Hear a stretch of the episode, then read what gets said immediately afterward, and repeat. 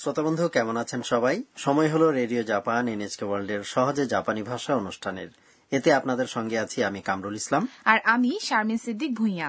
বন্ধুরা আমাদের সঙ্গে আপনারা যোগ দিন আমরা একসঙ্গে জাপানি ভাষা শিখব এবং জাপানি সংস্কৃতি সম্পর্কে জানব আজ আমরা শিখব সপ্তম পাঠ আজকের পাঠের মূল বাক্য হচ্ছে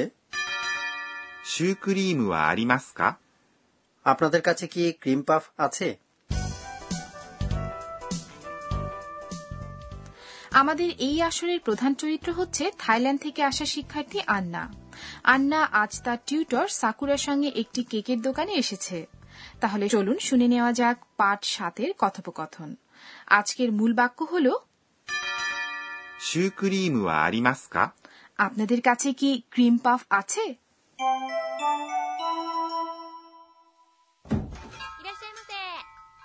ケーキがいっぱいありますね。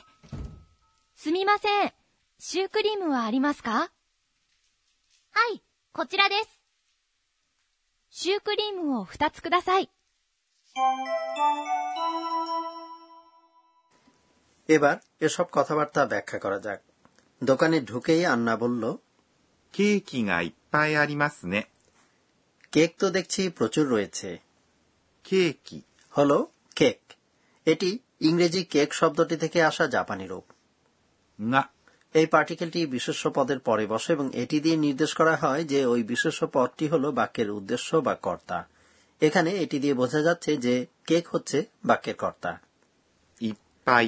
মানে হল প্রচুর অর্থাৎ আছে বা রয়েছে এটি হলো কোথাও কোনো কিছুর অস্তিত্ব বা উপস্থিতি বোঝানোর ক্রিয়াপদ এই পার্টিকেলটি ব্যবহার করা হয় তখনই যখন আমরা পরিমিতভাবে উচ্ছ্বাস প্রকাশ করতে চাই এরপর সাকুরা দোকানের কর্মীকে জিজ্ঞেস করল এই যে শুনুন আপনাদের দোকানে কি ক্রিম পাফ আছে কথাটির অর্থ হল মাফ করবেন বা ক্ষমা করবেন বা এই যে শুনুন কারো মনোযোগ আকর্ষণের জন্য প্রথমে এটি বলা হয় কিন্তু আমরা তো দুঃখিত কথাটি বোঝাতেও সুমিমাসেন বলে থাকি তাই না হ্যাঁ ঠিকই বলেছেন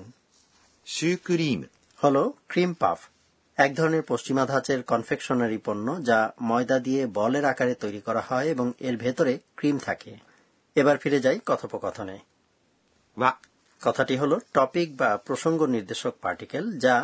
সুকরিমো শব্দটির পরপর বসে নির্দেশ করছে যে এটি বাক্যের প্রসঙ্গ আরিমাস এই কথাটির মধ্যে আরিমাস অর্থাৎ আছে বা রয়েছে এবং খা শব্দ দুটি রয়েছে কা হচ্ছে প্রশ্নবোধক পার্টিকেল যা কোনো বাক্যের শেষে বসে এবং বাক্যটিকে প্রশ্নে রূপান্তরিত করে এরপর দোকানের কর্মী উত্তরে বললেন হাই কোচিরা দেশ হ্যাঁ এদিকে হাই মানে হল হ্যাঁ কচিরা এই কথাটি আমরা আগেই শিখেছি এটি হল বক্তার কাছাকাছি থাকা কোনো কিছুর প্রতি ইঙ্গিত করার মার্জিত ভঙ্গি এরপর সাকুরা অর্ডার করল দুটো ক্রিম পাফ দিন প্লিজ অথবা আমি দুটো ক্রিম পাফ নেব সু করিমো মানে একটু আগেই জেনেছেন ক্রিম পাফ ও এটি হল কর্মপদ নির্দেশকারী পার্টিকেল মানে হল দুটি এটি লিখতে হলে জাপানি ভাষায় দুই লিখে তার সঙ্গে লিখতে হয় এটি হচ্ছে কেক জাতীয় জিনিসের ক্ষেত্রে ব্যবহৃত কাউন্টার অর্থাৎ গণনা সহায়ক পদ কথাটির অর্থ হল প্লিজ অথবা আমি পেতে চাই আচ্ছা এর আগের পাঠে আমরা শিখেছিলাম দুই সংখ্যাটিকে জাপানি ভাষায় বলা হয় নি অথচ এখানে বলা হচ্ছে ফুতাৎসু এর কারণটা কি সংখ্যাবাচক শব্দগুলোর পরে যদি চু যুক্ত হয় তাহলে এক থেকে দশ পর্যন্ত সংখ্যাগুলোর উচ্চারণ পাল্টে যায় এগুলো হচ্ছে প্রাচীন জাপানি গণনা রীতি থেকে আসা উচ্চারণ অতীতে এক দুই তিন ইত্যাদি সংখ্যাগুলো পড়া হতো হি হু মি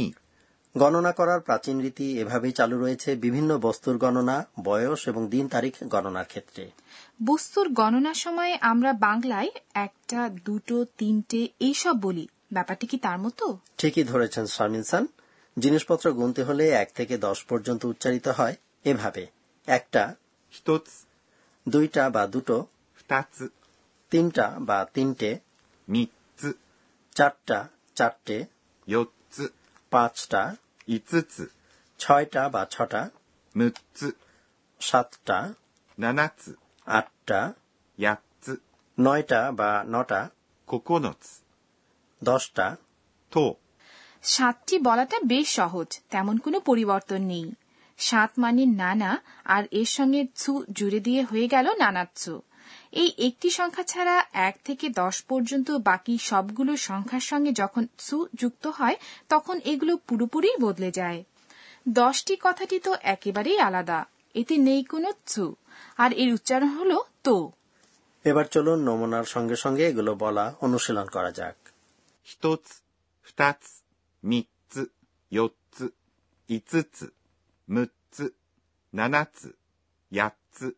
কোকোনোৎস তো এবার পাঠ সাতের কথোপকথন আরেকবার শুনে নেওয়া যাক আজকের মূল বাক্য হল シュークリームはありますか আপনাদের কাছে কি ক্রিম পাফ আছে いらっしゃいませ。ケーキがいっぱいありますね。すみません。シュークリームはありますかはい、こちらです。シュークリームを2つください。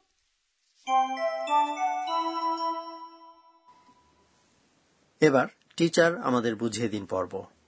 জাপানি ভাষা শেখার এই আসরের তত্ত্বাবধায়ক অধ্যাপক আকানে তকুনাগা আজকের শিক্ষণীয় বিষয় নিয়ে আলোচনা করবেন এই পর্বে আচ্ছা কামরুল ভাই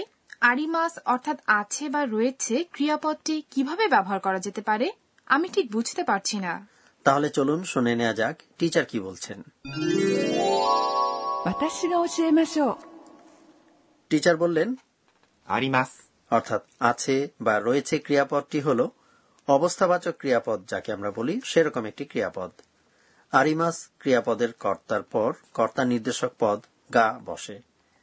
কথাবার্তায় প্রথমবারের মতো কোনো ব্যক্তি বা বস্তুর উল্লেখ করার ক্ষেত্রে নিয়মসিদ্ধভাবেই গা ব্যবহার করা হয় আর এ কারণেই কেকের দোকানে ঢুকে আন্না বলেছে নে বাহ কেক তো দেখছি প্রচুর আছে এখানে বাক্যের কর্তা হল কেক যার কথা সে প্রথমবারের মতো উল্লেখ করেছে এরপর সাকুরা বলেছে এবং এক্ষেত্রে প্রসঙ্গ নির্দেশক পদ ওয়া ব্যবহার করা হয়েছে সাকুরা যেহেতু কেকের দোকানটিতে বিভিন্ন রকম কেক দেখতে পাচ্ছে তাই সে জানতে চাইল এগুলোর মধ্যে ক্রিম পাফ আছে কিনা এ কারণে ক্রিম পাফ কথাটি হয়ে গেছে প্রসঙ্গ আর এর পর ব্যবহার করা হয়েছে প্রসঙ্গ নির্দেশক অব্যয়পদ ওয়া এই ছিল আজকে টিচার আমাদের বুঝিয়ে দিন পর্ব এবার ধন্যাত্মক শব্দ নিয়ে পর্ব এই পর্বে জাপানি ভাষার ধন্যাত্মক শব্দ অর্থাৎ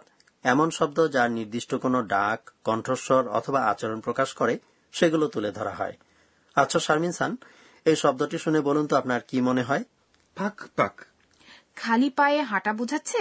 না পাক পাক হল বাংলায় আমরা যাকে বলি গপ গপ করে খাওয়া পরের শব্দটিও খাওয়ার একটি ভঙ্গি প্রকাশ করে মগু মগু শব্দটি মুখ বন্ধ করে মুখের ভেতরে থাকা খাবার চিবিয়ে খাওয়া বোঝায়